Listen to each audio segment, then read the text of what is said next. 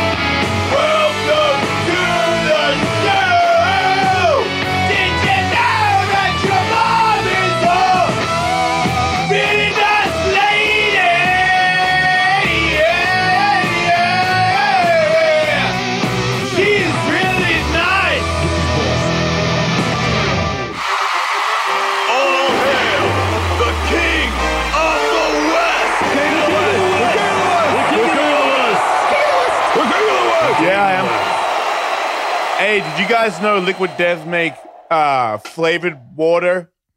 Holy crap. Some people don't like flavored water. Uh, but if you do like flavored water, this is the best flavored water. And it's in a can so that you don't hurt dolphins. Who wants to hurt a dolphin? Sure, sometimes dolphins may do some strange things to each other in DC. But it's the jungle, baby. You know what I mean? You're going to die or something. I don't know. The liquid jungle, they call it. It's the liquid jungle, which is even more fierce because it's deep. It goes deeper than the Amazon, even. We have a guest, everybody. Uh, Josh Peck is here and he made it. Wow. Fuck yeah! Are you, is this our first repeat guest on a podcast? I don't know. I have a brain. I got a lot of brain be. damage. It, Um, it definitely, You you're definitely be? one of them. Wait, Ryan Sickler. True. Yeah. Take that, egomaniac. Sickler's awesome. I'm He a is. real fan. I listen, follow you guys on the social medias. Try not to bother you because I have your numbers. Some Yeah. of you. Come. Come on. You don't But- answer him back? No, I don't have his number. Oh, okay. We'll handle that. Jersey area code. Okay, much Yeah, yeah, yeah. respect. Yep. I like that. Eh, That's a Uh, weird flex. yeah. I've never heard anyone brag about that. Eh, I don't know. Nate Diaz talks about his area code like it's pretty special. Well, those I don't think it's that Stockton great in boys. Stockton, but whatever. No, Stockton's the like the poor man's Fresno. Right. Well, there you go. It's- hey, beautiful Central Valley, man. yeah, I've never been. I don't think. They make good fighters. Yeah, I think that's why I've never been there because I'm scared I'll Yeah. get beat up. That's a hallmark of a gorgeous town. Yeah. Turning out killing machines. Beautiful Brownsville. We made Mike Tyson. Right. That's why everybody goes to Russia for vacation That's right. it's exactly right. because it's just pleasant there, you know. Mhm. But all, also the stands, like Dagestan, it just seems like yeah, they make incredible fighters. yeah, Right? yeah. Which means it sucks there, right? Seems like the more they split into smaller and smaller countries, the better the fighters become. right. Which is it's shit there. It's uh, it's I've never been. Yeah, Yeah, Good but point. it's, it's not on my to-do list. I just I feel don't like think there's a Lonely Planet guide to Dagestan. Put it that way. all the Dagestani guys talk about American gangsters in a way where uh, they think it's a joke, Yeah, which means I'm I'm led to believe that where they grew up is way harsher. I guess so. You know, it's one thing something I really like about the UFC being so international and being so interdisciplinary is I think we were kind of led to believe for a long time. Well, I mean, this guy's like we're talking Russian special forces, or this guy's Israeli special forces, as if there is some country on earth where like the biggest pussy in their military could just fucking run through the barracks of somebody else's army, killing everyone. Turns out there's some pretty tough guys and ladies everywhere. Yeah, I'll It's almost that. like there's a common human denominator that runs through all of them. And, and as the Jason Ellis show's resident Jewish representative, I'll say, Wow, very presumptuous today. am I? You're not, you part of the tribe? No. part of the tribe. Yeah, you never heard that? Uh, you know the first time the first and only time Maybe it's because I'm not part of the tribe. that's the way it works. That is the way that it works. And I know because one person told me. Oh, gee. Yeah. we also use Hebrew, my Hebrew. oh, I like that one. I, I want to be Jewish just for that one. That's cool. I want to be a Hebrew. It's just fun. That I sounds never cool. believed in like uh like Jewish conspiracy theories until Oh, I read it never it's never going to be good when it I starts know. off. I've never believed Jewish conspiracy conspiracies, but sorry. Yeah. I thought Protocols of the Elders of Zion was total bullshit. But then I saw this one thing on Wikipedia. No. Whose um, design? it's like the root of all anti-Jewish hateful conspiracy theories is this um uh Early 1900s. they made up a book and they claimed it was hundreds or thousands of years old and lots and lots of Jewish hate gets traced to well you know it says in the protocols of the elders of Zion which was a forgery and was made by somebody who was trying to smear the Jews Why has everyone got such a beef with Jews? It's happened. Like, for how did that happen? I don't know. Just because you're don't think you guys are so bad We're all right. I guess it, I guess if you guys got a thing that no one else is doing and you have to live a way that you're like I can't live you can't do that you know I do this I can s- you know because you're talking about way back where everyone was like almost a caveman Mm. and you're a community of people that have rules and if you're a dumbass sorry but that's how I feel like No. I'm unor- unorganized I'm a part of I'm not affiliated with a goddamn thing and it's and sometimes I think it hurts I think it hurts Sure. me. Like I think it would be better if I had a community of like the family thing. I don't know much about the Jewish community, but I've got some friends. My ex-wife is now converted to Judaism, and I mm. think that their family thing, the is it Sunday or where you turn your phones off and you hang out? Friday night to Saturday. Yeah. Dude, there's shout out to Shabbat I if I. I can't I ran a, I kind of wish that I was Jewish just for that and that my kids were Jewish so that they also complied to that Hmm. because I feel like if I could get that then when I'm older and I die I'd be happier because having that time with your kids is very important and as a guy that answers to no man or God oh my kid can look at the phone whenever they want and if I go hey phone's off from Friday to Sunday they'd be like bullshit Right. but I think they comply at the other house. I don't know. they you know it's interesting like I, i've read these studies about like um atheists and agnostics and people who are like vehemently like i don't want a higher power in my life i don't subscribe to any religion but the thing that they are missing no matter who you are is community and Yeah. so if you've got something and like that could be brazilian jiu-jitsu like you can find community Right. That's my skateboarding and MMA. I have all my skateboard MMA friends. So that's my community. Right. Like I would say skateboarding is my religion. But it's funny, like the like kosher, right? Like the dietary restrictions, Which of- is also bullshit because I've had several Jewish friends eat bacon in front of me, and I go, "Hey, I thought you said you were Jewish," and they've looked at me. I had a manager once that looked at me like, "So what?" Right. And I'm like, "Look, I'm, I hope I'm not being a fit. I'm just." I said, "Uh, "You're Jewish, right?" And he's like, "Yes." I'm like, "How come?" Because I was eating cleaner than him. I was eating just like turkey bacon, and he was eating. I'm like, "I thought you could."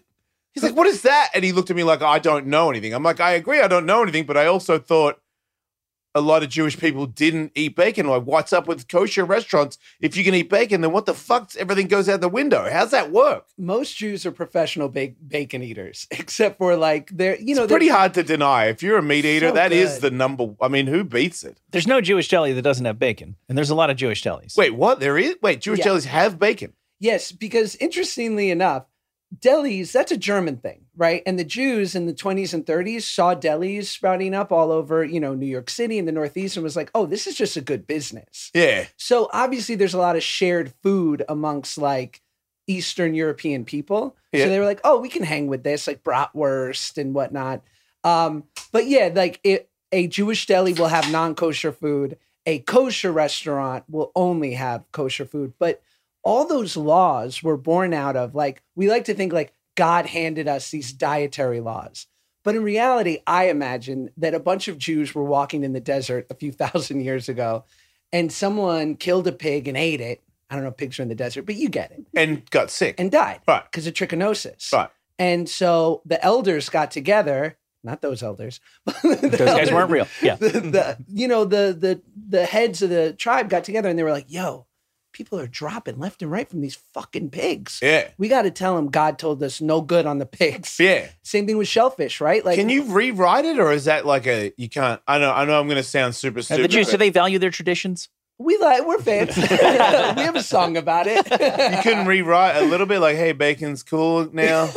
it's that. That's impossible M- Maybe not, but But that's why there's so many Jews who don't keep kosher. right. because it's like it's not in the book, but you've all the the wise ones have all like, look, let's be serious here. It's no longer shellfish does not kill you, neither does pork. It is in the book, but this was when they were writing the laws, right? So I guess the whole illusion is that it was dictated from God. Maybe it was, maybe it wasn't. I wasn't hanging Wait, I thought it with was the fact that it was from other people that Well, wrote it. Right, but they're the ones who in I mean, a guy wrote the Bible, right? Right. Like so this was like early think tank stuff of like, as we put this on paper, what should we say God said? Oh, okay. It was just early days. It was I'm first just trying to look out for everybody. Well, there's also it's pretty typical cult behavior, and every religion starts as a cult. They're the exact same. They're almost the exact same thing. That when you make fundamental prohibitions in people's lives, you kind of nudge them towards only spending time with the cult.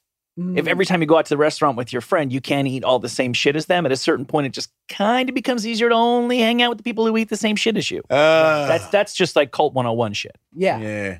But I think too, people get annoyed with Jews because we don't proselytize, like we don't promote it. I don't know what that would mean. Okay, promote. it's you a said fun so one. it's okay. Yeah, promote, proselytize. It's cute. But like we don't we don't want you. Right? Like almost all religions are like, come on in, like come, uh, you know, for our devotional Sunday. Like Yeah. all are welcome. Jews are like, we're good. Uh, Like you actually, it's some like Zen monastery shit. Like you know how like, is that racist?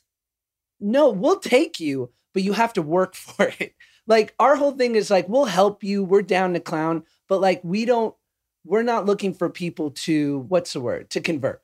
No, you more promote from within. You want to you want to make more babies. Yeah, it's That's why attraction rather than promotion. Yeah, there's pressure on uh, often on Jewish men to marry Jewish Oh, women yeah. to make more Jews. Yeah, Yeah, but if you try to like if you want to convert, yeah. there's a thing where you have to go to the rabbi and they have to turn you down at least two or three times. Oh, okay. To Oh, I play hard show to a get. desire. Yeah. They turned Sammy All Davis Jr. down. No, but he but then eventually Right. He but would you're have a saying cou- at first a he was couple like he was like, times. babe. And they're like, Sammy, I hate to do this to you, but you're not welcome. He's like, babe. I feel I like he got wanna- denied because all he said was "babe." It's not really enough, you know. Your groovy cat's got it going on. I want to be a Hebrew. that probably did it. they were like, we got it. Yeah, Come on. you gotta let him in when he says that. Come on. That's awesome. So uh, I I didn't read your book because I don't read books. I can't really read. It's very difficult. So I get my man over here, Tully, to read the book and then give me notes of the book. So He enjoyed did- it. yeah, I enjoyed the notes. I did not know that. Uh, I mean, I probably did, and you're going to go. I've already told you this, but I didn't know that you were a cokehead at one point, and I didn't know that at one point you kind of did the incorrect stuff in film and got fired.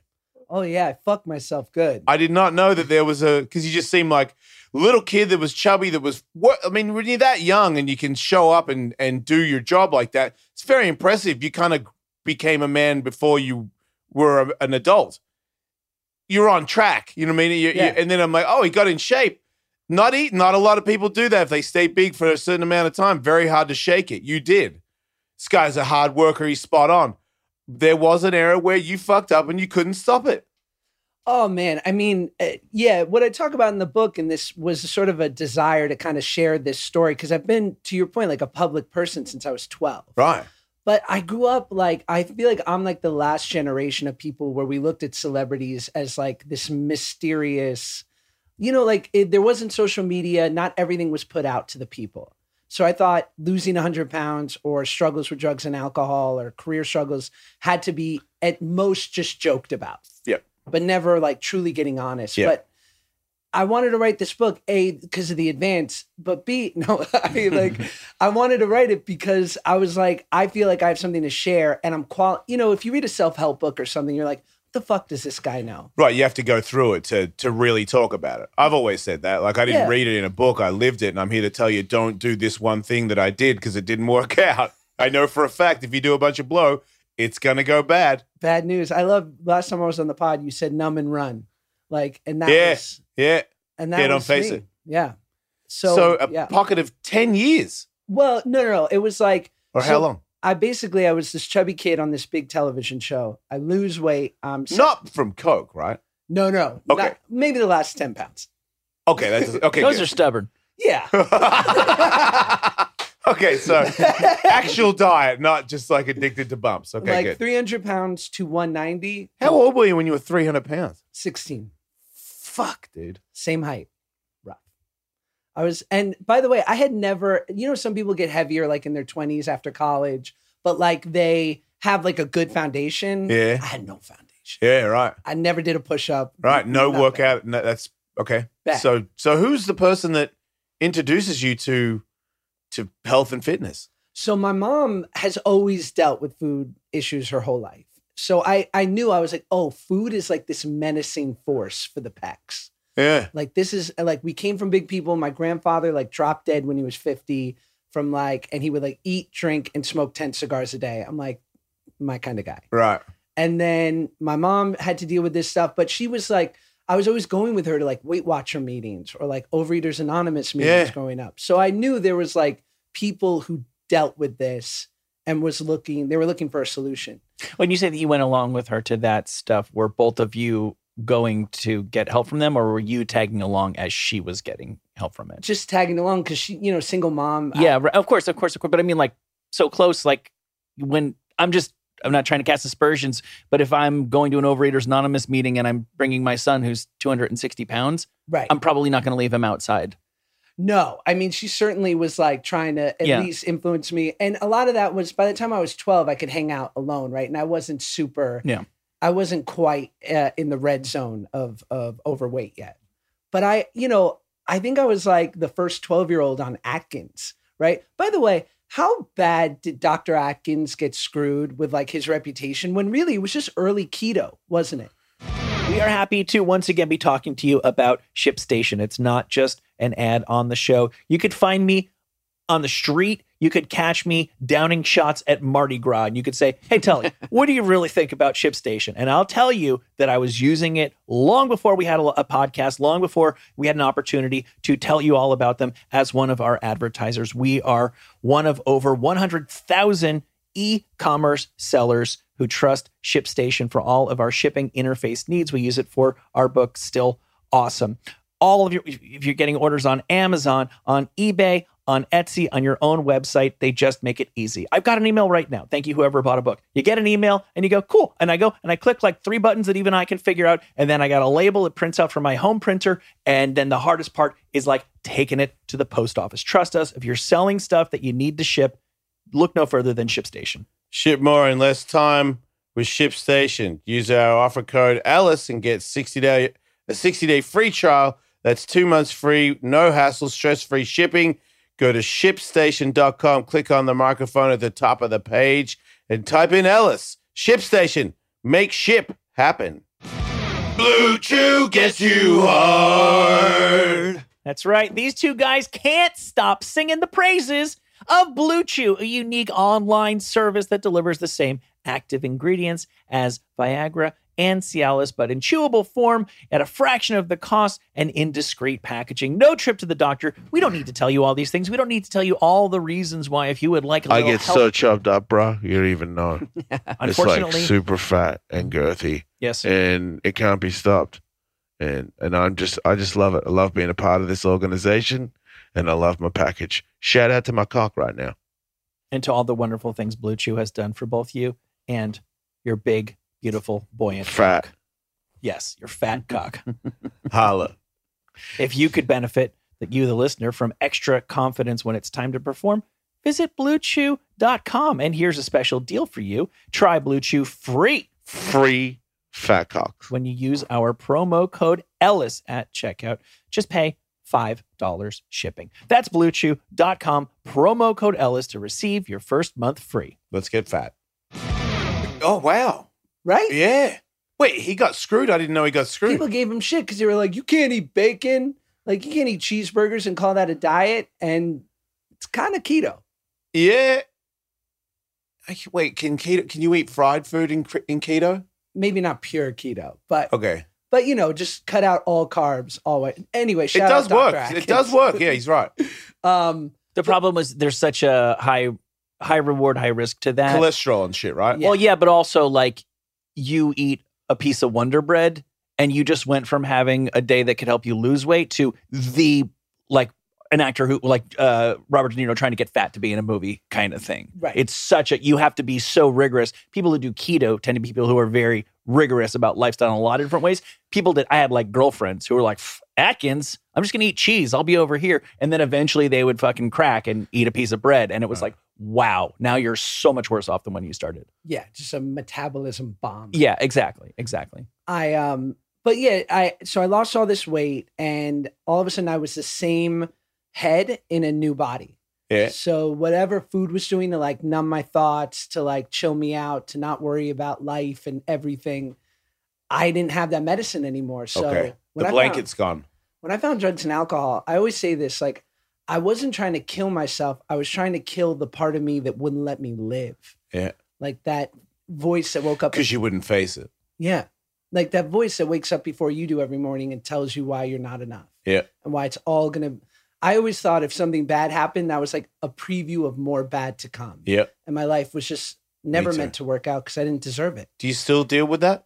Yeah, I think so. Because I, I was, I just had, two days ago, I just had same thing happen. Where I was just gone reason? again. Yeah, yeah. I mean, couple of things, couple of bumps in the road, little bit of a struggle with um I don't want to get to it, parenting and stuff like that where I'm just worried and then did Sure. some stand up where it wasn't that good and Ugh. and that just and then I sat upstairs too long, didn't go to sleep and kind of bashed myself into waking up shitty. And then I was I can't get out of it. Just dark all the time. And thanks to Katie trying to talk to me because talking to me is dangerous. You know, like you're gonna piss me off. It's not fair. I'm not fair when I'm like that, but at least I kind of know that I'm in it now. Like I used to just be like, "You're the fucking problem," and now I'm like, "No, dude, you're you're shitty. You're in the dark, big time. Like you got to figure out a way to get out of it, and it's all your fault, and you need to just take it. It's not anyone else's fault. You're to blame. Snap out of it." And thanks to Katie dealing with me and bringing it out because I don't. That's the thing. I don't want to bring it out. I don't want to. What's wrong? Nothing. Yeah. I just keep saying nothing. It's like if you don't say what the thing is, I'll just stay shitty, and it's embarrassing. At this age, it's embarrassing. I'm like, dude, fucking, come on, man. Like, wake up. Don't do this anymore. Because I'm. I have a dark look. You know, if I get like cranky, everyone can tell. People that don't even know me are like, uh, hi, hi, that dude. You know, like, I Yeah. you're gonna, are you gonna punch me or something? I'm like, I know, it's embarrassing. I look like I'm gonna punch you. You don't fake good. No, yeah. I, you know what? I've done it on the show before because Sure. I, I used to be a lot rockier, and it would happen a lot. And I would just go on the show. I used to say to people privately that th- the talent for me on radio was when I'm having a bad day, still being funny because it was almost a being slightly psychotic to me. It's like laughing at a funeral because I've done that, like where my my brother passed away, and a friend of mine started laughing hysterically while we were building his coffin because we were putting skateboard truck. We took the handles off and put skateboard trucks on for handles and shit, and we were painting it and stuff. And something happened where we were both just laughing at each other. And he's, you know, he grew up with my brother, and we were both laughing hysterically. And I was like, "This is fucking insane. We've gone fucking insane. That's my brother's coffin." And we're laughing hysterically. We're fuck. We're gone, dude. We're gone. I remember thinking, "You're you might go insane from this. Like you gotta." Because I didn't face that either. It was, it was too big at the time. Now, to the extent that any of us can understand why another person has deep seated, deep rooted issues, I think most people can understand there's certain factors in Jason's early life that would be, tend to be associated with that.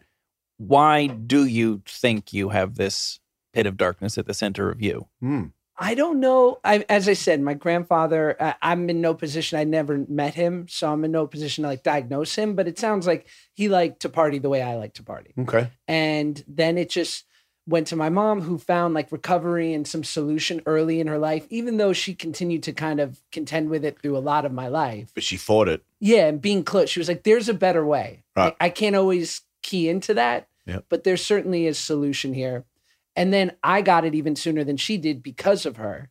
And I look at my little three year old now, and I think, wow, like you have a chance at being only a normal amount of Yeah. dysfunctional. Yeah. But it took four generations Yeah. to clean up this shit. And so I don't I don't know if there's a genetic component. I think there is. I don't know if they've ever isolated the addictive gene. And yeah, and then I think there was just like a lot of of nature and nurture and you know, never meeting my pops and that kind of informing my life early on. And then That's probably got a lot to do with it. Yeah. Right. And being 300 pounds on television will certainly do it and having the whole world comment on your self-worth. when What you say, what do pe- sorry, ahead. Michael, when you say people commenting, this is a long time ago. Where were the comments? Where did you receive the comments? sometimes right to my face oh because shit! Old school. This wasn't this wasn't body positivity era. This was like, how do you like being like the funny fat guy on the show? Right. And you're just like, I feel like you shouldn't be allowed to say that. But at that time, like when I got into to acting and stand up, people would say like, "Oh, you're gonna be like Belushi or John Candy," or Ah, yeah. and in no way were they comparing my ability to them because they're geniuses. They were like, "Oh, if you're fat, you better be funny." Right. I feel like that was probably a right around the time where that sort of stuff got phased out, especially in children's programming, because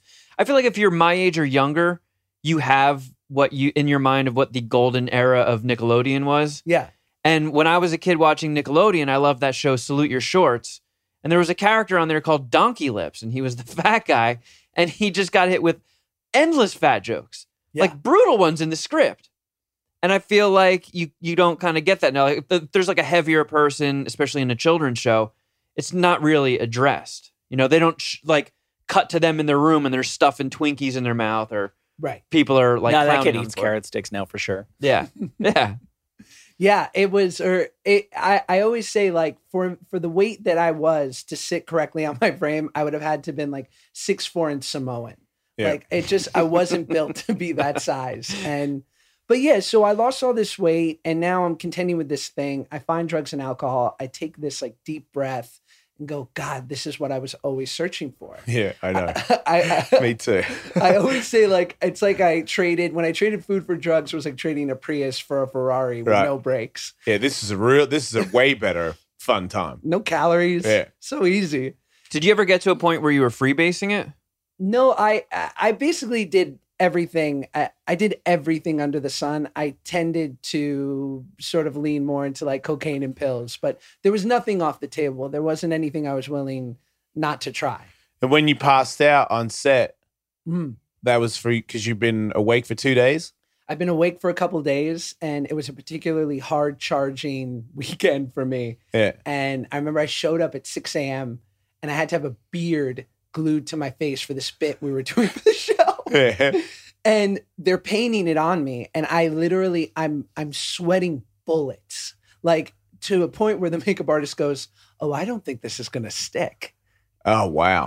and I was like, I'm sure we can figure this out. And I start getting tunnel vision and I stand up and then I wake up in the arms of one of the assistant directors. Shit. And they're like, call a doctor. And I'm sitting there like reeling from what's just happened. I'm like, I'm hypoglycemic. They're like, you're a fucking drug addict. Yeah. Everybody knew. Everybody knew. How Wow. old were you at this point? 19. Oh wow. Now, we've all heard the story of the out of control celebrity or former child star or whatever who's out fucked up and people called 911 on them. Yeah. You have a twist on that story that I don't recall having heard before. You called you called 911 on the people who were trying to stop you. Well, I had a proclivity for calling. Nice. Man, I wish I had have thought of that. That was good. I assume there was some sort of incentive for being the first to alert the police when you were fucked up. There's What, not. they get banana stickers? yeah. you get a gold star? Yeah, like they they take it easy on you because they're like, yeah, he's a criminal, but at least he's honest. Okay. so Interesting theory. It's a fun one, Yeah. and it just don't try it. Um, but yeah, I was I was driving home, or I was it was early in the morning, and I had basically been asleep for like three hours, and I had to run over over to Beverly Shit, Hills. dude. And I just was like, figured that like I was reasonably in a good headspace because I'd slept for three hours. And I must have been driving so erratically. And it wasn't like I was necessarily under the influence. It just had been years. I was just out of my mind. Yeah. Like I just wasn't there. And I remember I stop at the bottom of Coldwater Canyon and someone gets out of their car and starts trying to punch my window out. And I was like, this seems like an overreaction. Yeah. And so I then kind of pull away, and another guy gets out of his car and starts trying to wrestle me out of my car. And I guess I had just been driving so erratically that people had such a reaction to me driving this way. Holy shit, dude. So I try to take off, and other cars start trying to box me in. Oh my god. so I take off and I'm like, and I look around, I'm like, I know this. And then I realize I'm in the front lawn of the Beverly Hills Hotel. And I was like, I know that pink building. Yeah. and so I get away and I'm like safely on a side street and I go, wow, we made it. I should call the police because that's no way to act. Yeah. so I call Beverly Hills Police and I'm like, there's a couple real, you know, near do well knuckleheads trying to pull child stars out of their cars on Coldwater and Sunset. Yeah. You should send some officers to respond. They said, What kind of car are you in? I'm like, I'm in a black BMW. I'm doing well. And they go, and they go, We've gotten seven calls about you. Pull over immediately. We have officers en route to you Shit. And it was like I, I talk about in the book. I'm like, it was literally like that moment where Travolta sticks the adrenaline needle in Uma Thurman in Pulp Fiction. Like I just was like, this is all bad. Yeah. So I take off back towards the valley because Oh I, my god. I know that Beverly Hills has like their own police, and if I could somehow get to the valley, oh. the va- you know the San Fernando Valley is lawless. Yes. There's Okay. no police officers there, and somehow I, I, I didn't get caught. Oh shit! You made it. I mean, I, I mean, I'm telling on myself 15 years later, but yeah. unless like there's some reciprocity coming. But yeah, You didn't I, run anybody over. You're all right. yeah, no one got hurt. I just was was out of control, and I, and I, I proceeded to treat my body like a chemistry set for another two years. Like, Oh, didn't- that didn't work. That wasn't nah, it didn't wake me up. Tommy John. Yeah, man. Look, you might not like your balls, but I like mine, and I like all the things about him and her. Wait, that's right. My balls. One's a guy and one's a girl. Hey, that's starting to make sense. but I like both my boys and girls and and the other guy. I don't know what he is. I got a lot of people in my pants, but they all need to be comfy. That's right. That's right. My balls like a couple of different things, most of which we don't need to get into right now. Yeah. One of the things they like is comfort. And when you're wearing Tommy John's hammock pouch underwear, you're benefiting from dozens of comfort innovations. Yeah. Air mesh interior Wow. hammock. Let those boys breathe. Wow. Moisture wicking fabric, whatever moisture No might come out of you, is getting wicked Yeah. and four times the stretch of competing brands. The legs never ride up, and Tommy John underwear comes with a non rolling waistband for the perfect fit. Good. Because I always like to fart with my feet behind my head. Oh man. And I'm going to need Tommy John to get the full crankage. That's right. Just wait until you see what that's like with that air mesh Yeah, interior. I cannot. I know. And good news for everyone, you get 20% off Yeah. your first order right now at TommyJohn.com slash Jason. You got that? That's not the usual promo code. Make sure you remember this. Do you want your balls to wick or do you not? Yeah. Go to TommyJohn.com slash Jason Hey. today for 20% off. So when what woke you up? If that's not a rock bottom, I'd had I'll tell one more good story, which was when I was 19, I I finished Drake and Josh, and I I had I had this moment where I booked this huge job, which made no sense. And it was for this um, little known comedy team called Judd Apatow yes. for a movie that Seth Rogen wrote, and Danny McBride was in it, and Owen Wilson. And it was literally one of those moments where Judd saw me at the audition and was like, I don't have a part for you, but because you're not right for the part you auditioned for, but you're funny. So I'll pay you a little bit. Come hang out every day. We'll put you in scenes, right? Just be around Yeah. and I'll find something for you because I, I get you. Okay. And uh, Which is an amazing break. it's an amazing break, not only for anyone, but for a funny Jew who doesn't look like a traditional leading man. Judd Apatow is an expert at making you famous. Yeah. If you're Seth Rogen, if you're Jonah Hill, like he just knows the special sauce. Yeah. And I just proceeded to be a total knucklehead idiot and was not reliable, would show up late. Like it wasn't anything aggressively wrong. I Yeah. just was 19 and a cliche Yeah. and, and addicted. And so I just thoroughly ruined my my reputation on that set. And I'll never forget that one day in particular, I showed up late and I got this email from Judd. And by the way, like, and I've I've apologized in person, but he couldn't have been cooler. Like, yeah. and he just was like, "This doesn't fly. Yeah. You can't do this. You Yeah. can't be late like this. It, it hurts the movie, Yeah. and it doesn't work here, and it'll, it'll never work anywhere else." Yeah. And uh, or I remember once on set, the first three days like went kind of well. I was sort of faking it, and Judd said to me, "He's like, yeah, you know, I'm working on another movie. Um, Oh. you might want to stop by that set, maybe. Maybe Oh. we'll find a, a part for you. Oh. And I was like, uh, yeah, I'll try. And he was like, yeah, yeah. And I'm like, what's it called? He goes, uh, Superbad. And I was like, nah. I just was too messed up. I you did, shined it, I just, I was like, thank you. I'll do my best to go. and, you I- didn't. I, did not. Damn. I was so busy at an apartment in North Hollywood, Yeah. you know, hurting myself. Yeah. And uh, yeah, and so like it was just whether it was the Beverly Hills Hotel incident or the thing with Judd or passing out, like it was this culmination. And then the corny side of just breaking my mom's heart on a regular basis, where I was like, if I don't do this now, um, I'm never gonna do it. Did everybody know at one point? Like, don't hire Josh. He's on drugs now. I think so. Okay, so there was a, a period where you were not getting hired anymore. Yeah, I mean, there were so many moments like that, but I was lucky too because there was no social media. Right, this is 2008. Yeah, because I had no idea. Yeah, I don't know that anybody else had any idea. I'm literally outing myself in this book. What am I doing? Well, you're you're Goodbye. facing it, Maybe. and, and it's different if you tell the story, you write a book, and you're on drugs in a steaming pile. sure. You've made it. You made it out, and Yeah. stories like this are very valuable to the rest of the world who are you know, people that are in it, seeing you accomplished and way uh, out of this addicted era. Mm. You've you're a successful guy. You got a kid. You got a. I mean, you're organized. You, you're you're one of the one of the lucky ones. You made it. Yeah. At one point, it looked like you had no chance. To me, I, I like for that. That's like half my story. Is people like hearing that you know Jason has a house and a car and his kids eat food and shit. They're like, wow, okay. Because at one point, didn't you do heroin with prostitutes? I'm like, yeah, I did. But you can get out of it if you really try. You're a, a perfect example of that. Even better because you're a lot more put together than I am. Like you're a very organized person, and to know that at one point you told Judd Apatow to f- maybe I'll make it, maybe I won't, and your whole life revolves around being a successful actor. That is like, wow, that is fucking ridiculously stupid, Josh.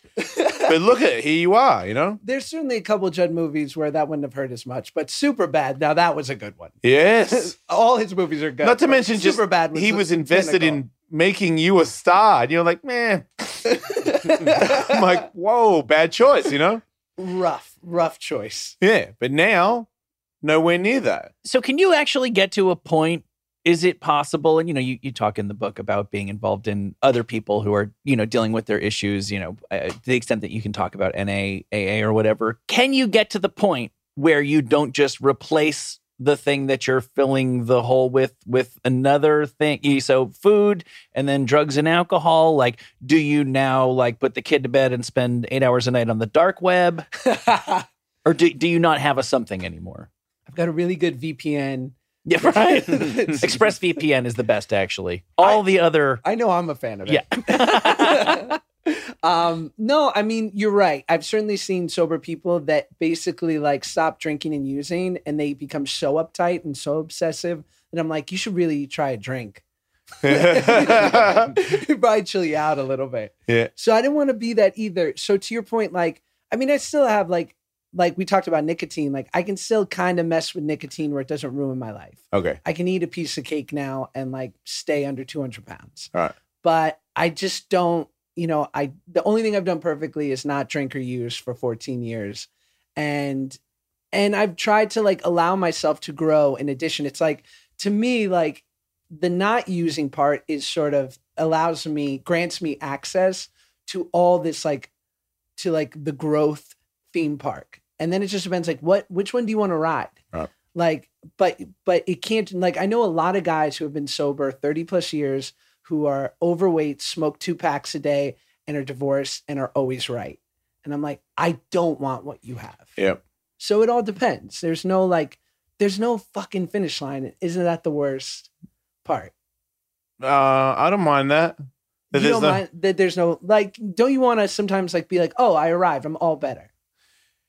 No, I mean just because I know that that's not a. That'll mean that I think that I'm right. Like if I always think that it could still jump up and bite me, Right. then it's a safer position to be in. Because I never, I'm like, ah, because that'll make me dabble again. Ah, what's a drink? Just Yeah. one. I'm like, no, dude, never. Don't ever do it. Don't do one because you'll be off to the races. Even though I'm pretty sure I wouldn't, I just don't want to risk it. So I always, I'm a mistake. I'm always trying to fix it, you know? And I know that there's so many mistakes that it'll never be 100% fixed. And I'm okay with it. But I, you know, I But- just got to keep working. But you can also balance. Like I feel like you can smoke weed and still be like super productive, like Yeah. and not have a drink. Yeah. And if it stopped me from showing up, I would quit that too. Yeah. Like it's I an easy can't. decision. I I just feel like if I and I loved smoking weed, but like if I I just there's no part of me that would think, oh, this was great. So why wouldn't I do it earlier in the day tomorrow? Right.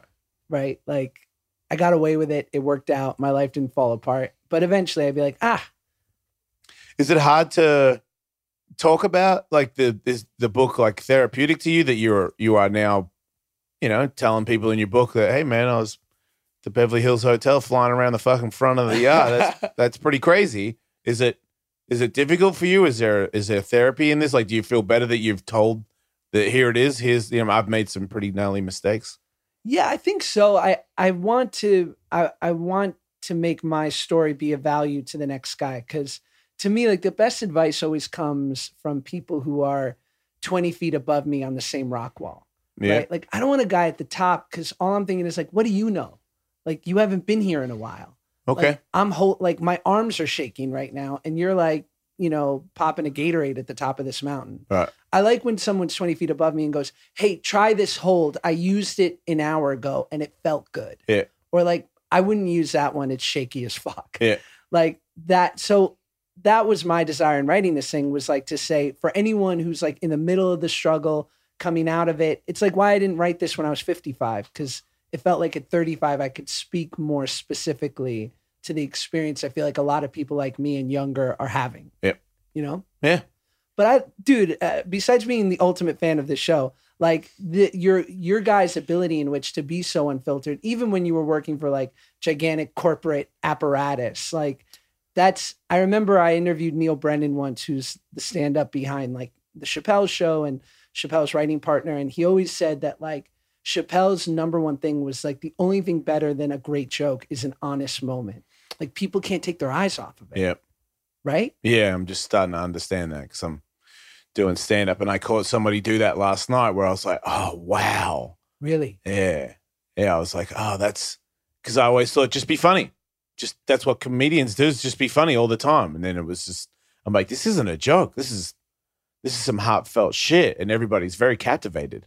And Yeah. then you put a joke on the end of it. I'm like, oh, wow. Ballsy. You know, because I'm a comedian, everybody. Ha ha. And now I'm in the middle of a really serious story. I'm like, is that, do you really want to take people there? But yeah, because they are captivated. And then you throw a punchline on the end of it and it's an even more successful joke. But it's risky because you're bringing people down for a second. Are you afraid of silence when you're on the stage? Uh, I mean, not really because I'm used to it. Like Yeah. my first year of really trying was only silence. So Wow. that one doesn't seem that scary to me. Last night wasn't very busy and I was like, oh shit, we're going to do one of those, huh? And I was like, whatever. I've done that like a hundred times. And then it turned out that it wasn't like that. Everybody was laughing and it was a, a, a an excellent bonus surprise. Wow. Because for a second there, I was like, man, little rooms with little amount of people, people don't want to laugh as much because it's a little bit uncomfortable. You know, if it's just us and this person's telling jokes and you're like, oh, you might think this guy's looking at you like people feel it, you know? But if it's a big group of people that are ready to laugh, then no one's intimidated about expressing themselves. They almost want to join in and laugh with everybody. It just seems a little bit, you've really got to have something there for, you know, 15 people to go with it. What would be an offense where you would feel comfortable enough getting off the stage and confronting someone? Like what kind of heckling Oh, offense? I do not look forward to that because I see everybody else with their their responses with with hecklers, and I'm like, I'm still a bit touchy, you know. Like I got a lot of gay jokes, and if someone was, you know, someone was like, "Ha ha, fag," I don't know what I do. You know, I, I, I definitely don't want to talk to anybody after it. You Somebody almost said, have to like come up with something to have in your holster Yeah. for if it does happen. Like, "You're right. I probably should." like if but- somebody does heckle you for being gay, like threaten to aggressively suck his dick or, or yeah, like hopefully something comes out like that. Yeah. I will suck your dick, sir. You better sit the fuck down. Josh, you doing stand up as like uh, somebody who was younger than 10. you didn't face many hecklers, I'm guessing. No, but I, I did. It was usually the other stand ups because they thought I, I was just because I was doing it with adults and they were like, you're a hacky, like you're a circus. you're a act." gimmick, yeah. Yeah, you're a gimmick. And they were not entirely wrong. Probably pretty right. but I had, you know, I had a strong five minutes that like I knew slightly worked and I knew I couldn't do crowd work because I'm like, oh, what do you guys like Pokemon? Like I had nothing to relate to people about. And a lot of comedians like would get up and they would kind of have these half form things and it'd be a rough night. And then I'd go get five minutes of charity laughs and they would not be pleased. Yeah, it's tough. You're kind of playing a different game. It's a little bit like rollerblader showing up at the vert ramp. yeah, that's tough. I mean, I have no idea what it would really be like, but Have sure. you ever rollerbladed? Yeah, uh, one time I did acid, and I was awake for two days, and I went to this skate shop that I'm sponsored by and took some rollerblades and went rollerblading in the bowl for an hour. You also rollerbladed when I survived a 10 minute round with Will Pendarvis at Ellis Oh yeah, Mania. rollerbladed in a boxing ring, and I rollerbladed once in a music video with Rob Dyrdek. Hmm. We held, uh, he held onto my hips while we rollerbladed through the park. was, was there a second where you're like, yeah, it's pretty fun? No. I don't. It's not that big of a. It's I. It's not a real. I, I I don't explain the whole story, and it's been a long time, so it doesn't. People just think I really despise it for no reason. Like my theory, my my hatred is skateboarding was in trouble, and rollerblading showed up and tried to move skateboarding out. And in my world, in Australia, my the skate shop that sponsored me stopped hooking me up and started giving rollerbladers shit and they started skating the ramp with me. So it was like a you're pushing me out, and it's my ramp. It's our ramp. so there was a, and I was very spiteful back then. So I was like, you guys trying to take my shit? Fuck you guys. And then you know when we when everyone else started to figure out how stupid it is, I just kept bashing them because we were back and you guys got squashed, and it was like a fuck you, I told you kind of thing Right. but it's very childish and i know that now so it's not i don't really hate rollerblading at all i just hated everybody back then and i kind of still back old jason because i'm that's me that's a part of me and i kind of think he's funny because he did used to say it in a way where it was funny you know what i mean? Like, you guys look stupid as fuck. You know what i mean? Why are you holding your boot? What is that? Josh, we were we were Go ahead. um, talking about doing a, a a roller derby event. yeah. Uh, Jason Ellis show, pro am, celebrity roller derby. pro-am sure I'm just like adding shit Yeah, onto it no, now. keep going How how are your skills on roller skates? I uh, roller skates. Yeah. Skates, not blades. Not you bladed. inline. I was going to say you're from a time and a place. I'm guessing Oh, you yeah. bladed through Central Park. I own blades. I have Yeah. blades in my, my my home, That's a ballsy move. and I live I live in an apartment, so there's not a lot of storage. If you had room. said that before you asked to be on the show, I would have thought about it. you can rollerblade in this fucking contest too. I don't give a fuck. I'll throw on uh, if I can throw on some blades. I'm down. to Just know that if you're rollerblading at Roller Derby Ellis Mania, I'm fucking coming for you. great. Yeah. I'm It's like, what- oh, that guy's got rollerblades on. Clothesline. Well, you were. Who did you? Oh, you fucked up Tony Hawk's kid, right? did you say Wait, that on the what? pod? No, like didn't he want to train? You said that on Tigerbelly. Oh, yeah, no, I punched him in the face a little bit. Yeah. sure. Yeah. So that's why I'm always like, I really want to train with Ellis one day, but I feel like I might get like half a jab. today. Nah, it's different. He's a young guy who was going for it. So I I accommodated him on a few hard shots because I was like, all right, motherfucker. But he's a young guy that's kind of crazy. Like those two kids want to they want to taste they skate, they get they get hurt all the time. Right. They they they I could tell. He one of them, not one the other brother I did not beat up that bad. The one that was like going for it and wanted a little bit of a test, I came at him for 20 seconds punched him in the stomach as hard as I could a couple times. A couple flurries. Yeah, because he wanted to mix it up with me. But you, No. if you want to learn, then I would be happy to help you. But yeah, I'm not. I don't like doing that to people. You know, Yeah, I remember I was once training at Fortune, the boxing gym. at different time. That, Diff- yeah, I would have cracked you for sure. No, for sure. Yeah. But I remember there was this like heavyweight guy who was training, but he had formerly been an NFL player, I think. And so he was like, got done in the NFL early, like in his 20s, was like, maybe I'll be a fighter. Like, I'm an athlete, I'm a big dude. So he was training with Jeremy Williams, Yeah. who's like former heavyweight, Yep. you know, champion. And it was fascinating because he just kind of, I guess, did the unofficial rule of like, I'm going to hit you as hard as you hit me. So you set the tone. Yep.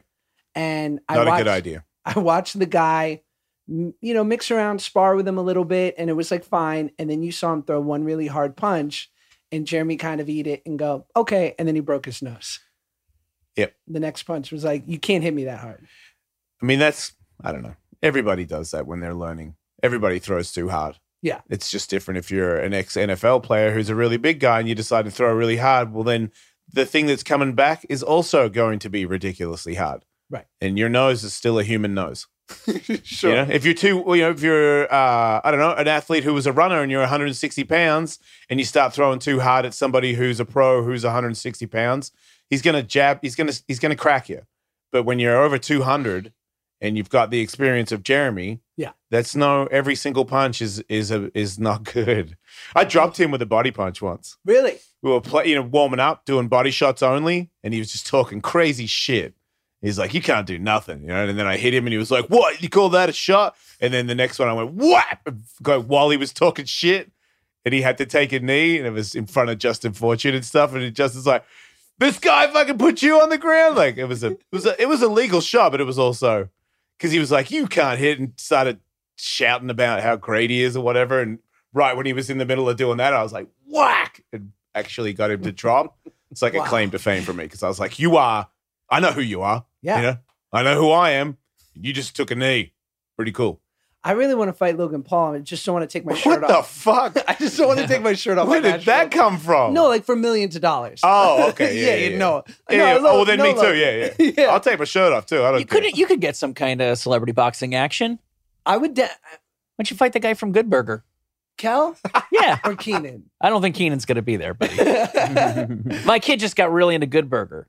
It's great. It's a classic. I- I don't know what the story is. I don't know what the behind the scenes is, but it's if you say one of these guys is going to go on to be on SNL for 20 years, and the other guy, you're not going to hear so much from him. You would have fucking 100 out of 100 people would have guessed wrong. Yeah. My kid is f- on the fucking floor. Kel, is that his name? Kel. Yeah. You know he's the king of Nickelodeon now.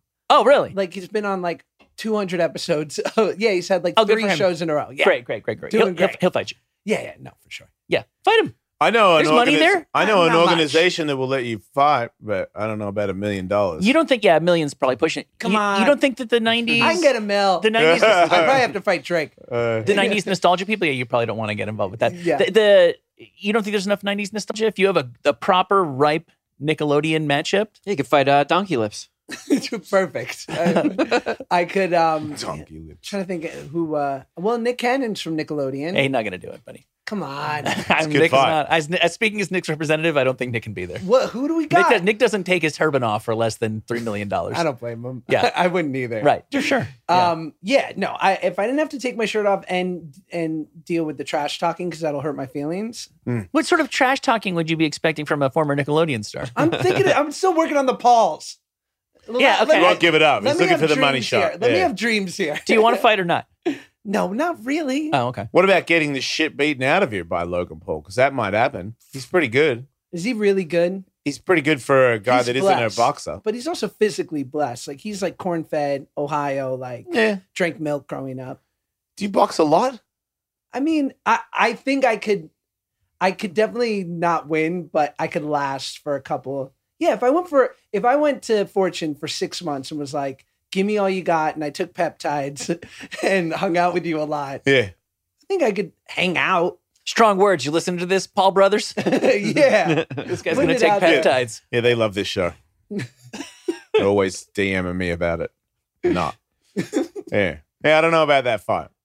All right. Well, at But I would watch it. At least we have it recorded here. Yeah, it'd be fun. They've Yeah. got to lose a couple Gauntlet times. thrown. Can I wear a long sleeve? Can I wear this shirt? What's your Any fun? deal? What's so bad about your body? Nah, you know.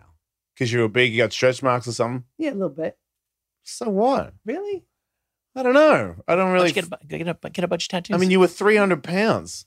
You I was. I wasn't. I wasn't a small human. I don't know. I know. was a I, big boy. I'm less. I'm less about about that. I feel like it's even better, especially if you win. Um, can you imagine? I, li- I, I that was my highlight of my life. If I inspiring, if somebody was like really big and shredded, and I could beat them, because you can't. That doesn't mean you're good. Right. If you're jacked, it's almost, especially if you're really big, you're gonna get tired quick. Do you leave your shirt on when you when you train? when I train like at the gym, Yeah. like at Equinox. Yeah. you, Yeah. didn't, you didn't expect that Who the fuck to- takes their shirt off at Equinox? Well, no, I don't don't like if at like fortunes people don't take their shirt off when they I don't know spar and be hit the bag. Maybe No? sparring, but if you it's had pretty sh- rare. if you had your shirt off at Fortunes, I feel like Justin would look at you like, put your fucking shirt on. Yeah, Oh, if no you're shit. if you're sparring and you have your shirt off, maybe because you're sweating a lot. But Dude, most I'm- people when they spar wear t-shirts. I'm I'm there with you. I, I I would love to surgically graft this shirt to my body so I never have to take it off. You're not a big shirt off guy. No, no. When I when I take my shirt off, I look like a Shar-Pei. Hmm. I, I don't hold weight well. It it all turns to rolls.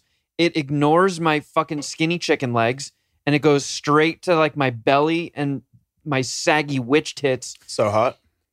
And like, dude, they, I was thinking about it today when I left the house. This mm. scarred me. When we had Tyler Posey on the Sirius XM show and we both got whipped by a dominatrix, he put the video on his Instagram where he has like 30 million followers. And I did the, I broke the number one rule and I looked at the comments and they were like fucking 12 year old girls throwing out science terms like, haha, that man has gynecomastia. Like, yeah, male breast enlargement. yeah. I mean, I don't know. I mean, I- year old girls wish they had gynecomastia. I mean, they're right. I have it. It's just like, man, why do you know that science word? And man, it really stings when you use it on me. Ever thought about doing some push-ups, get rid of them? Mm-hmm. Good stuff. I'm doing, I'm doing them. Oh, you're back. Yep, I'm back. All It's right. just- they're they're stubborn. It's not an overnight thing, dude. You got to like really do a lot. It's kind of like a ridiculous amount for They're people that have tougher. fat tits. Like Yeah, there's muscle underneath I them. told you, just the, dude. the nipples are the last thing to go. You're one of those people that if you worked on it a lot would just have big pecs because you've got fat tits and you turn Yeah. it into muscle. Yeah. Uh, Josh, I apologize if we talked about this the last time you were here, but I feel like we're circling a lot around fat shaming and body positivity. Of like, you have a very unique insight into that as somebody who's been on both sides of the weight spectrum and as a public figure. Yes, fat shaming sucks. Yeah. It always did. I don't think anybody disagrees with that, but when it bleeds into uh, extreme body positivity, almost body egotism Hmm. for people that I judge to be in like uh, that it would be a good idea for them to lose a few pounds. yeah. Couple co- comorbidities. Yeah. Sure.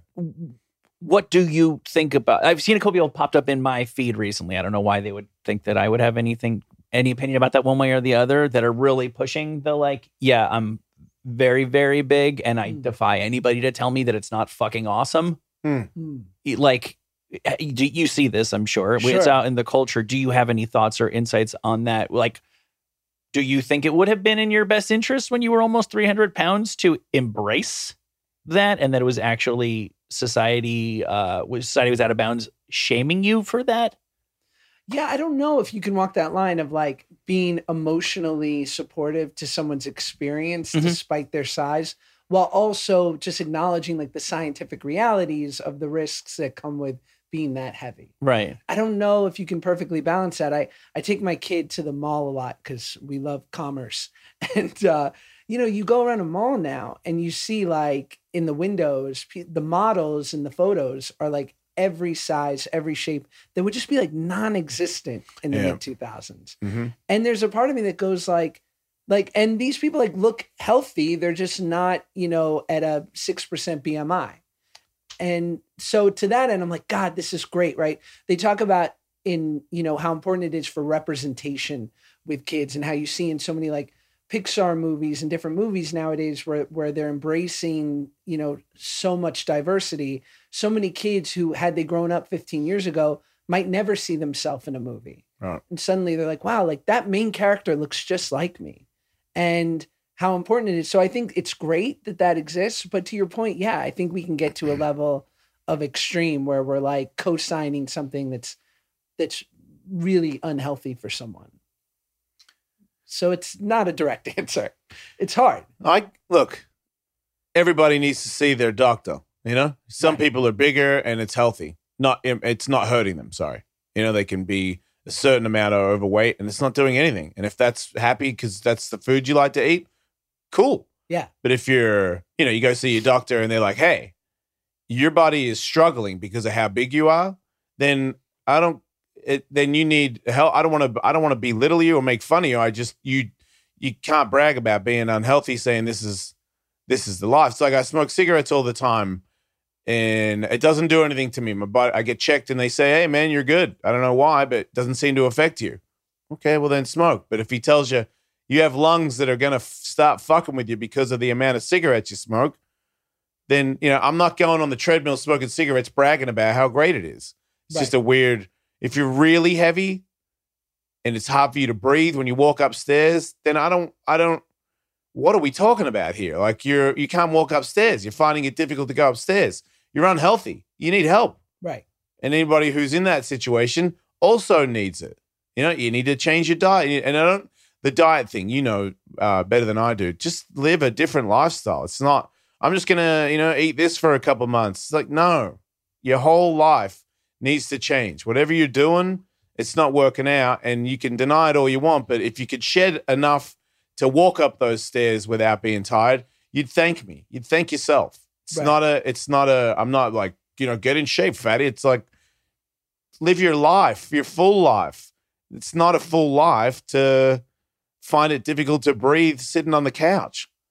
Yeah, I mean, I I say it in the book. Like the one thing I'll tell you is, if you are utterly fed up and like miserable and at your bottom, like I know what that feels like, and I would say it's a really good place to start. Mm-hmm. Like, because it for me, I don't know about for you guys, but like no, like pain is my really true motivation in all things, and I never learned anything on a good day. Like, unfortunately, to qualify any change in my life, I have to get pretty sick and tired, Okay. and over it Yeah. because you know I, it's not like a 220 i was like this is getting out of control I, I should really start now Yeah. like i had to be utterly at this point of like, oh, like my it's only going to be Groundhog's Day from Right. here on out. So I I get it. I, I don't wish people to be in pain, but I know it's a great place to start. Right. You know? And it can be done. Yeah. You know, lots of people do it. It's a lot of hard work, and especially if you got that big in the first place, it's going to be a really different lifestyle for you. It's going to be a shock, but Right. it can be done, and it is worth it. You cannot argue that it's not worth it. Anybody that can shed enough to just walk around, you know, like running and jumping as an athlete, that like I've had heart conditions, I've had people say like this is it for you.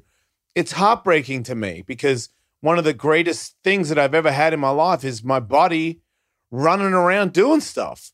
Like you and you some people have never experienced it. Right. And they got big when they were a kid and they stayed big and it's it's a it's a shame because your body, you know, we're animals. You know, we're running around jumping and and grabbing hunting things or whatever it is we did when we were first starting and you're just writing that off. Just nah, I'm gonna look at my phone and order Postmates. Yeah. Like that's there's you're missing out on a giant chunk of life by not making that body work for you.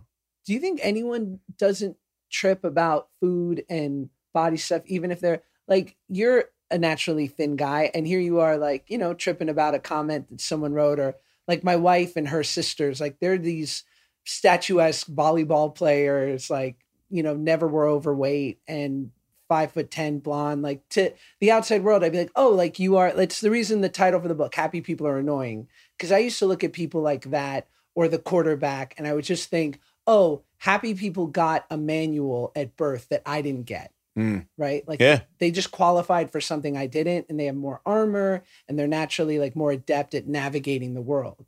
And it wasn't until I had to sort of find what happiness meant to me that I realized that, in fact, perhaps they're not annoying. Um, but that was my sort of thought. So again, to see like my sister-in-laws who totally worry about like, you know, what they're eating or, you know, if they feel like they put on a few pounds, like I feel like everybody struggles, right? Is yeah, more so than ever that? because of how many things there are to eat on the planet that are also highly recommended more than healthy food. Where I, like I, I do it, where I'm like, ooh, they got they got you know so and so with so and so. I'm like, they got new burger with something else in it. I'm like, ooh, I want to try that. And then just day to day, I'm in a hurry. Can I get some food? Wherever it is, they're usually offering eighty percent. Don't eat that every day. You know, like it's Yeah. to me as a, plant based. I, I eat meat and cheese every now and then as now, but uh, like when I was just trying to be hundred percent plant based, it's not easy. Like the the meals you get as a guy that's lived the life of meat and cheese and burgers and stuff, and now I'm having this salad with grains and you know it's not it's not as good. Yeah. it's and and there and there and you know then your your choices shrink and and your dedication to getting the correct meal has to be a lot of dedication because everything else is is available. Meat and cheese is everywhere, but I just want to have like a green drink, or I want to. It's it's it's might be shit because the people that are making it are new to this game. It's just not as common to say, you know, can I get a, a salad anywhere in America? And you and they give it to you, and you go, wow. You know, not only does it taste great, but it's got all the things that you need in your daily diet to be healthy. Sure. That's a fucking hard place to find. And it's also usually ridiculously expensive. Right. So now it's like, oh, I'm healthy because I'm rich. Like, fuck, what is that's no everyone no one else is. Right. Like, how's everyone else supposed to get out of it if you're only giving you're only offering me like McDonald's salad? Fucking bamboozled, man. You're getting me. Like, I'm like, I'm trying to get fit. So and, I, and the only place I can afford to eat is this place. And they're like, Yeah, here's your salad, you dumb fuck. We just scatter cheese and sugar all over it and you're like, man, it even tastes good. It's like, it's 'cause it's not healthy. You yeah, the, got the fucked. dressing is bacon grease. Yeah, like it's just all. It's very, it's very difficult. And I live in L- L.A. I moved from L.A. to Hermosa Beach, and my wife and I find it very difficult to get a good plant based meal mm. because we're 45 minutes away from the Crossroads. city. Yeah. Yeah, it's stupid how difficult it is. So I get why everybody else finds it difficult as well. Yeah, you know, I noticed something just the other day. I think people have lots of like cliches in their mind about how people are in parts of the world they haven't spent a lot of Yeah. time. So California, Los Angeles, it's like, oh, people go to Dodgers games show up three innings late and they're all blonde. And it's like, yeah, we have more of those than other places, but people are kind of people everywhere you go. I think on average, I look at the parents at my kids' school, and I think pretty much by definition, these are fairly busy people. They're parents and they have jobs. I do think the average grown up in Los Angeles is this is what I say. Maybe in the rest of the country, the average grown up's like 25 pounds overweight. In LA, the average grown up's more like 10 pounds Mhm. overweight. That probably is the cliche that's true. But I was like, you know, there's really only like five or six parents that I would really say are like, they're really in shape. They look really, really good. And every one of them on the side of their car has the logo for the gym or the training Yep. regimen that they run together. Right. So it's like, yes, if your job, and obviously you only got into that because you fucking love that shit to begin with, that's how it's possible, easily possible for an adult to be in really fantastic shape. Yes. Run a gym with your husband. Yeah. Open an F forty five. yeah. Do you love working out, or is it? Yeah. All right, good. Because it's the only thing that gives me like a free high. Yeah. Really. I get that treadmill high. Oh, Yeah. so good. What? Elliptical Ride the high. snake, baby. Yeah, I never got. I never got that high before. What can we all now that we've we focused on health can we all quickly give our cheat meals like what when you really want to fucking take the brakes off and go full body karate what are you what are you going Pizza. just any pizza Um. really good pizza prime Oh, I would like it if it was a good pizza, but just a, a cheese pizza or something. mm, Just a straight up cheese. Yeah, I'm not really a pepperoni guy anymore. I used to be when I was a youngster, but if I'm gonna cheat, I would like like a slice from a place that is like an um, uh, like a you know this thin one, real thin pizzas. new york style Yeah, yeah, yeah. Those ones I could probably eat a lot of. like a Yeah. pie Or ice cream. Oh, I've ate, I've eaten a pie. I get there's a pie store down the road, and every now and then I get a pie for when the kids are here, and the kids never eat the fucking pie, and I just eat it. I go, I don't, I never finish the whole thing, but I can tell. I buy this thing. I don't know. It's like twenty bucks, and nobody. I'm it's just mine. In the end, I just I'm like, don't even slice it. Start eating it out of the tray because right. no one wants it. No one's gonna have it, and I will. You know, Katie knows. Sometimes I'll candy off like a fucking maniac. That's my my cheat. But I also know that I'm gonna do that, and I'll make sure I burn it. You know, I Right. watch it. I watch five or ten. I I used to be 10, 20. I could float.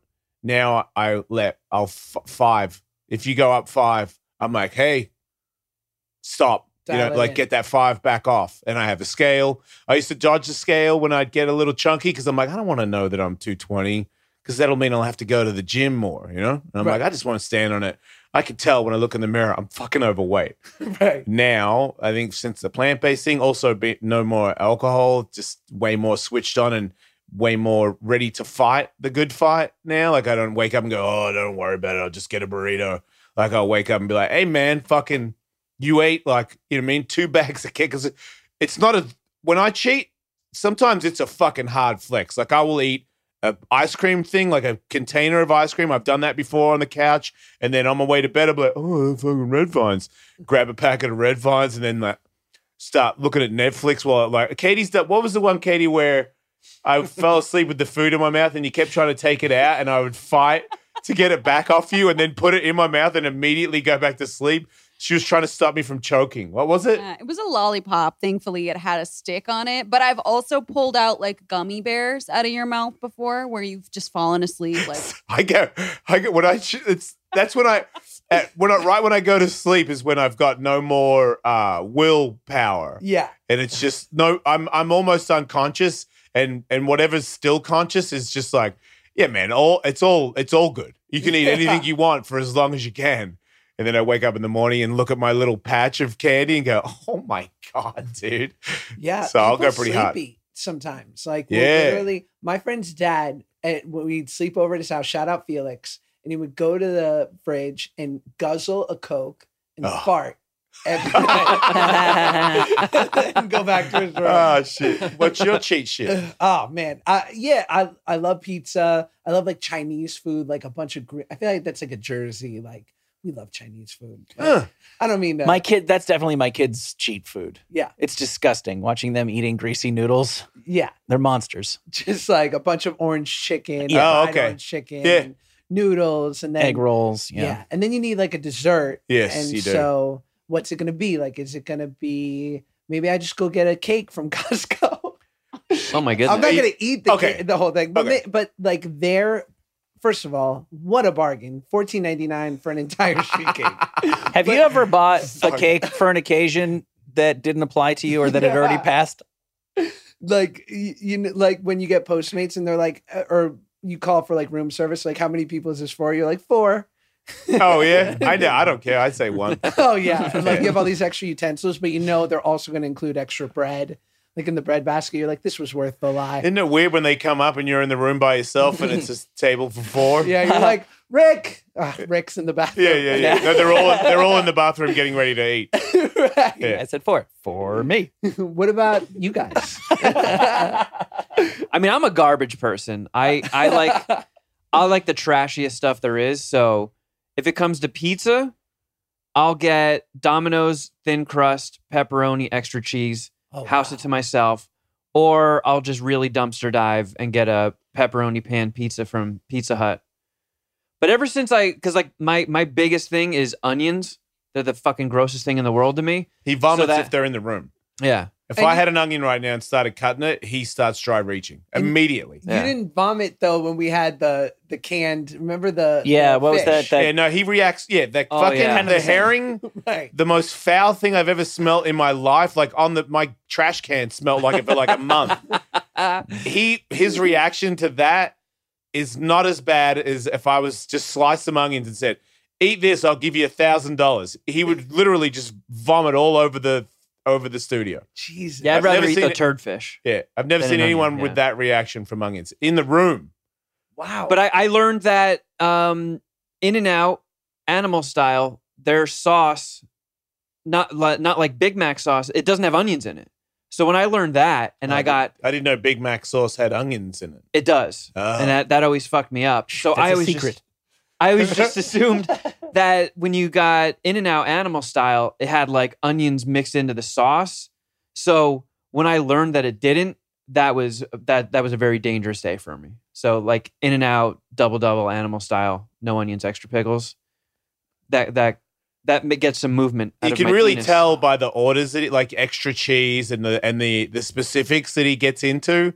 He is he's put a lot of work into eating the shittiest of shit. Yes. Like when you have details on, first of all, Domino's bad choice. What the fuck? Pizza Hut even worse. I know. But you know what, Pizza Hut? Give me extra cheese on that. I'm like, your brain is so evil to your tits. Like it's so your brain's like, hey titties, you ready to fucking power up? Because extra cheese, because like all the choices you're making. I like pizza. Like, I mean, I'm gonna cheat. Fuck yeah! But if you're like, hey man, here's Domino's, I'm like, I'm gonna go home and order my own. Like this is uh, for me. If I'm gonna cheat, it also needs to be good. Right. And I'm not. I don't Yeah. like. I don't want to eat a shit cheat. that That's gonna- good to me. There's like five million granules of sodium in it. right. It's which so is, tasty. I wonder how much unhealthier a Domino's pizza is to like Joe's Pizza. I, It has that's to the be same. worse. It's just bad, worse ingredients. Right. Like the That's quality of right. The ingredient. preservatives and what have which you. probably does more to not making you look in shape. Like I feel like the more processed, the harder it is to break the the food down. I'm not a doctor. You know, I mean, I hang out with gym guys. That's my regurgitating bullshit. I'm going to be honest, but I have heard that Sure. the more processed, the harder it is for the body to break down, I and it believe it. stays in there. Yeah. So And the, the weirdest thing about that is like when I was a kid, I was rail thin.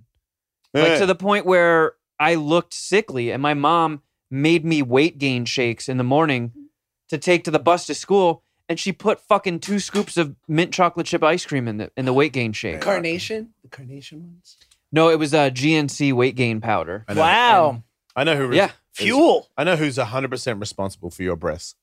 I, but it, it was it was Your mom. I never I wasn't General really nutrition company. I wasn't that active of a kid. I like video games and comics and shit. Yeah, yeah. And I just naturally had this metabolism that was through the roof.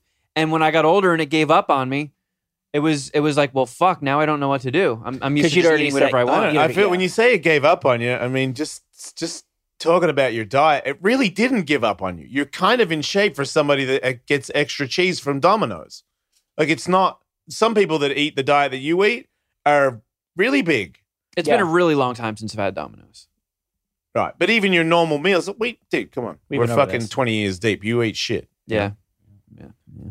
He finds it hard to eat. That's I can tell. It's a it's a curse him eating healthy is like, am I fit? Am I thin yet? Like it's this is it's poison. Yeah, like Yeah. and and I can tell the difference. bet- Like for me, I've I've tried it enough where I'm not lying. I enjoy my healthy meal that I'm eating. Right. It and I can tell, and I think there's a lot of work with that. I think you have to eat a lot of it to, unfortunately, be like, you know what? No, this is actually really tasty. Because I think when I was younger, you know, when I was in my teens, and if someone said, "Here, have this," you know, salad with all the seeds and shit in it, I'd be like, "Oh my god!" Like, can I just have some fries or something? I'm, I'm grateful to my parents for putting in their way, in their 1980s way. They did put the right stuff inside of me. They they planted the seeds because like we had salads with every meal, and it was Yeah. like drenched in Thousand Island dressing. Sure. But I did get used to having raw vegetables with almost every single dinner. We had Right. we I I couldn't leave the table until I had the broccoli, which was drenched in Velveeta. But oh. it Oh, did yeah. it. But now I just want the broccoli. You know what I mean? It kind of was the spoonful of sugar that made me actually grow up and get li- like the adult versions of those things. Right. But I, I think about like how many kids I knew grow, growing up who were naturally thin and took it for granted. Yeah. And so now at like 35 and you know, at 35 I'm in a pretty good percentage of reasonably in shape for my age and I'll go on Facebook and I'll look at kids who are beautifully in shape and now 35 not good. I'll be like, "Oh, ouch, Steve." Yeah. Like You, re- you reap what caught you up sow. with you, didn't it? It will Sucks, catch sucks. up. Yeah. Yeah. No matter who you are, it will catch up. Oh yeah. but that's when you gotta grow up you know and I'm, i feel like as a guy that's always felt grow up is a painful suggestion I'm like you grow up i like being an idiot Right. those ones i don't i i especially like kevin's a perfect example i'm like i don't know if i if you could ever eat how i eat and enjoy it i'm really not sure at this point because of how much you don't like healthy food yeah, uh, like I've seen him do smoothie drinks, you know, and he's like, "I'm gonna fucking smoothie." I'm like, "You got it from Jamba Juice, man. Like, it's not. You're fucking lying here. Like, it's it's tolerable because there's shit in it. Right. You- Sorbet. Yeah, but I it is a. I don't know how it happened. I think maybe from fighting, where I, you know, cutting weight and eating really bad. Like, because at one point I was, you know, for my first fight, Justin Fortune was. He's like, "You're not going to cut weight." It was uh, a sweet potato with uh, what's the black syrupy shit? Molasses Like because it didn't have it didn't have no molasses is like this black saucy shit and he was like that doesn't have any something or something so I basically salt and pepper i could put on this sweet potato and some molasses Wow. and that's it and then like uh some some uh oatmeal in the morning like those were when i started cutting weight i was eating in the end the last couple days it was just that fucking potato that's it for the whole day and water and then the last day no water so when you do shit like that and you lose like 20 pounds from just really, you know, your body's crying for anything. And it, I don't, I remember like drugs and alcohol. I was fully into beer and drugs at the time. And I was like, I just want a fucking pizza. I'll give a fuck about a beer. I was, I was drooling over people eating pizza in front of me. I'm like, oh, oh, you could be, you could have a big bag of Coke over here. And I'm like, nah, I just want one bite of that. When you come from back from that, and then you eat a salad, it's not. You're like, mm. I mean, it's it's so much better than a sweet potato I've been eating for like uh, like a month. I think I was running that. Jesus. really, but I, it helped me like food that wasn't as awesome as you know. I mean, a cheeseburger with bacon and just all the shit you could think of to stack in there to make it incredibly lardy and tasty. I can fight it now. I can be like, I can enjoy what you would call a shit meal. Mm-hmm. So there's I'm no, jealous of that. There is uh, you, but you just got to torture. You, you got to take the the bad enough to Yeah, where just get a boxing match and cut weight for a few months. Yeah, you did that. Will they ever? Because they always talk about it, but is there ever a reality where they will change the rules of weight cutting, like in the sense of just No, not have because it as they already much? could and they won't do it. Why it's crazy it- It seems like people we, want to we, cheat. We've been over this. There's like a Yeah. workaround to every every common sense uh, change that you would suggest. They'd be like, "Oh, they did that in high school, and then the kids started doing this." And you know, Yeah. like it, the easiest one is you need to walk around. You need to fight at the weight that you actually walk around at. Right. Then kids just cut weight full time. Yeah. I mean, tons of fighters do it. They move up a weight class or down a weight class. Some guys that are 135, which means, sorry, 145, which means they already cut a ridiculous amount of weight. They probably like a normal 160 pounder, and then they lose and they go, that's it, I'm going to 135.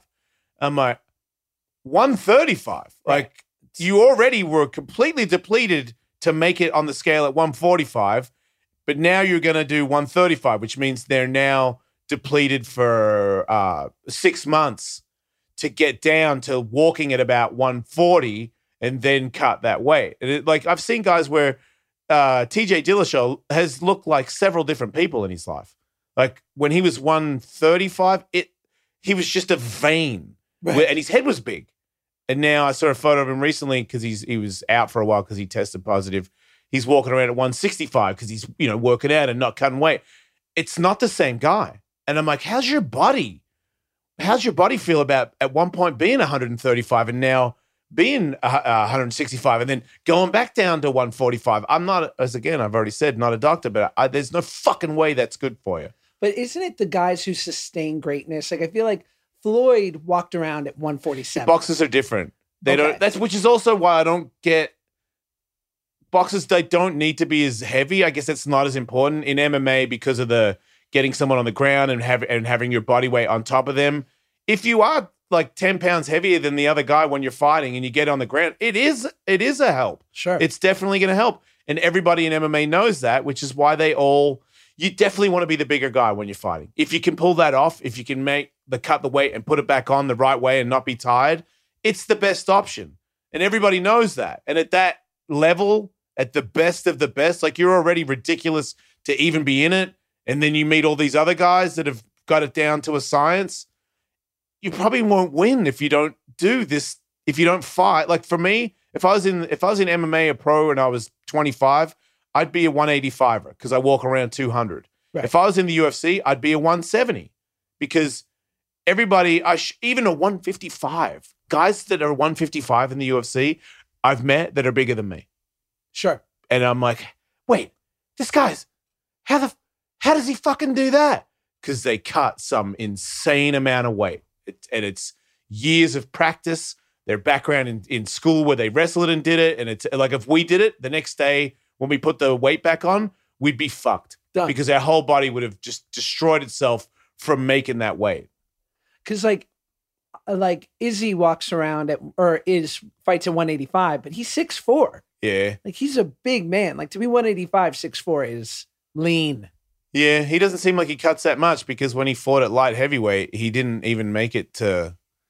He didn't cut. He he, he didn't even make it to two hundred five. And He U- was like one ninety or something. He didn't even go up. and Usman kind of walks around at that weight, right? Like is he cutting a lot? I think so. Oh, really? I think he's a he's a 200. he's a wrestler. Anybody who has a background in in elite wrestling has a mean weight cut, which means they do it uh, a lot and very easily. That's what I've noticed with the with the you know like I was in the Olympics. You know how to cut weight.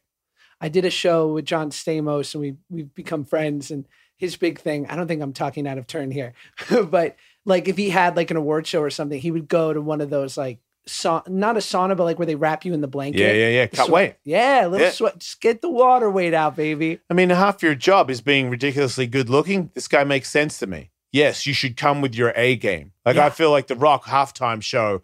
I feel like the Rock cut weight, lifted weights, got jacked, got pumped, Oh, showing up full rock. Because that's what a fucking pro does. Like if I'm John Stamos and I'm this hot guy for my whole fucking life, and I get a gig, you better show up hot. Like that's your thing. If you show up and be like, whoa, like if he shows up like 50 Cent, not a good move for for John Stamos. But, But if he shows up and you're and you're old, which is even more of an achievement. What you're saying is only remarkable, let's be honest, because you're talking about men.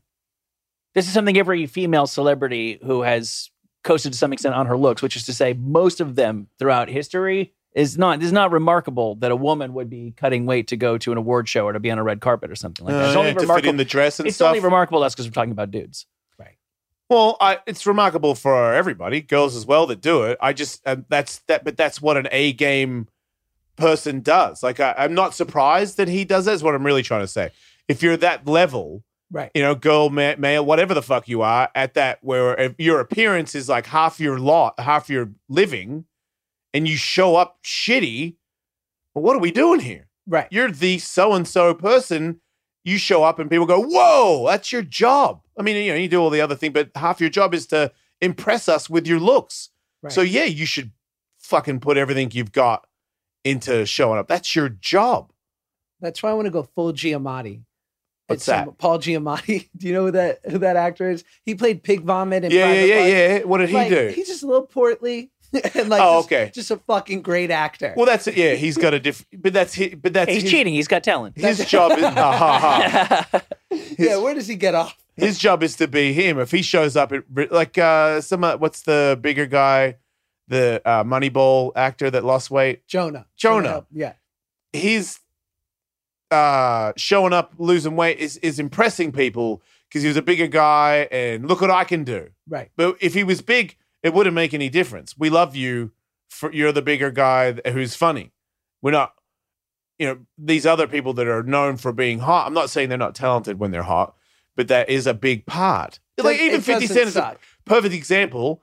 If he was to like make a real big comeback now that he did the halftime show, it wouldn't work. Everybody's pissed that he's fat. Is he fat? He's bigger. He's he's thick. He's he did look to me. He looked a little chunky, but he also looked like he hadn't been going to the gym.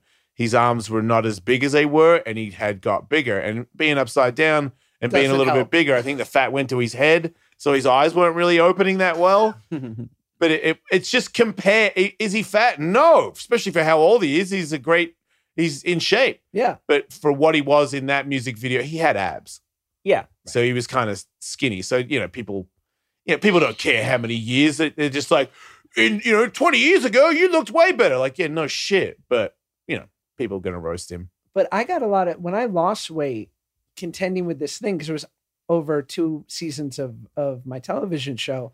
I took a lot of heat for losing weight from people. which is another level of to you're like we were just Dark. talking about keeping hot for your job and you're trying to try to stay big for your job and you're like no i want to be healthy and they're like we don't like that no, that's crazy they kind of want you to die totally. they're like no no no no offense but can you stay fat and potentially die like 20 years early because that's your role in this movie But I could be show. wrong. I could be wrong. But like Kevin James comes to mind for me for somebody who used to be being portly was part of his shtick persona, what have you. And it seemed like at a certain point he decided to lose enough weight that he hadn't Jonah Hilled himself.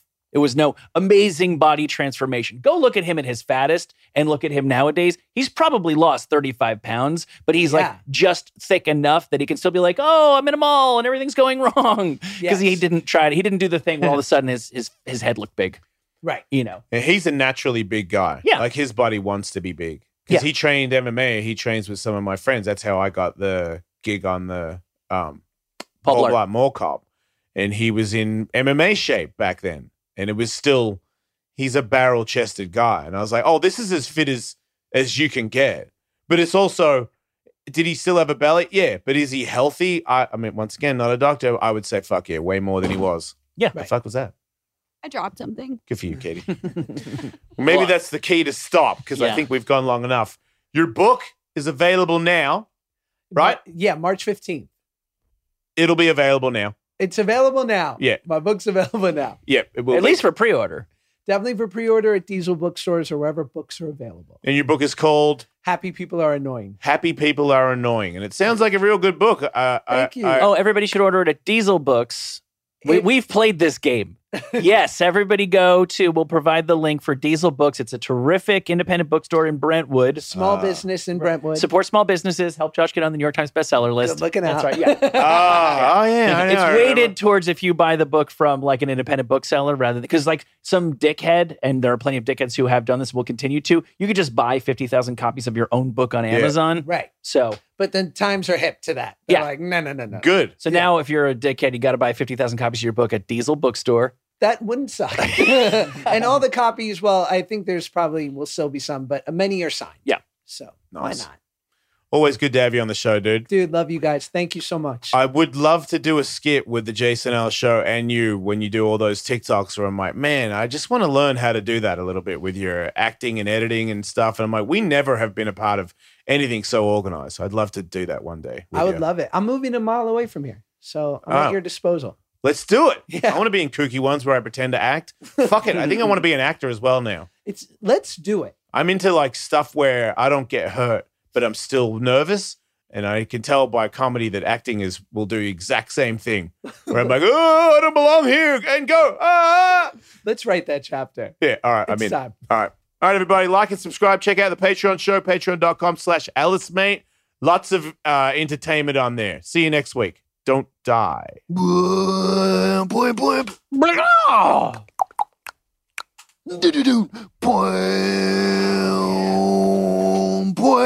Bing, boing, poing, poing, poing, poing. If you want more Jason Ellis show, sign up for their Patreon at patreon.com slash ellismate for a two-hour show every Tuesday and Wednesday.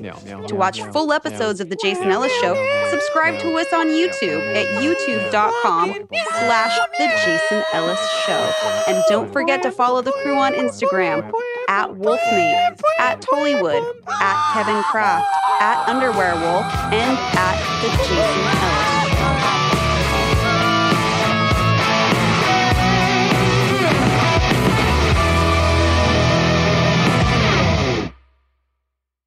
When Shopify says you can sell anywhere, oh, they mean it. Woo, hold up. Just got a new sale. Whoa! Shopify doesn't mind if you're at sea level or on top of the world. Whether you're selling carabiners or crop tops, start selling with Shopify today and join the platform simplifying commerce for millions of businesses worldwide. This is possibility powered by Shopify. Sign up for a free trial at shopify.com/podcast22. Shopify.com/podcast22.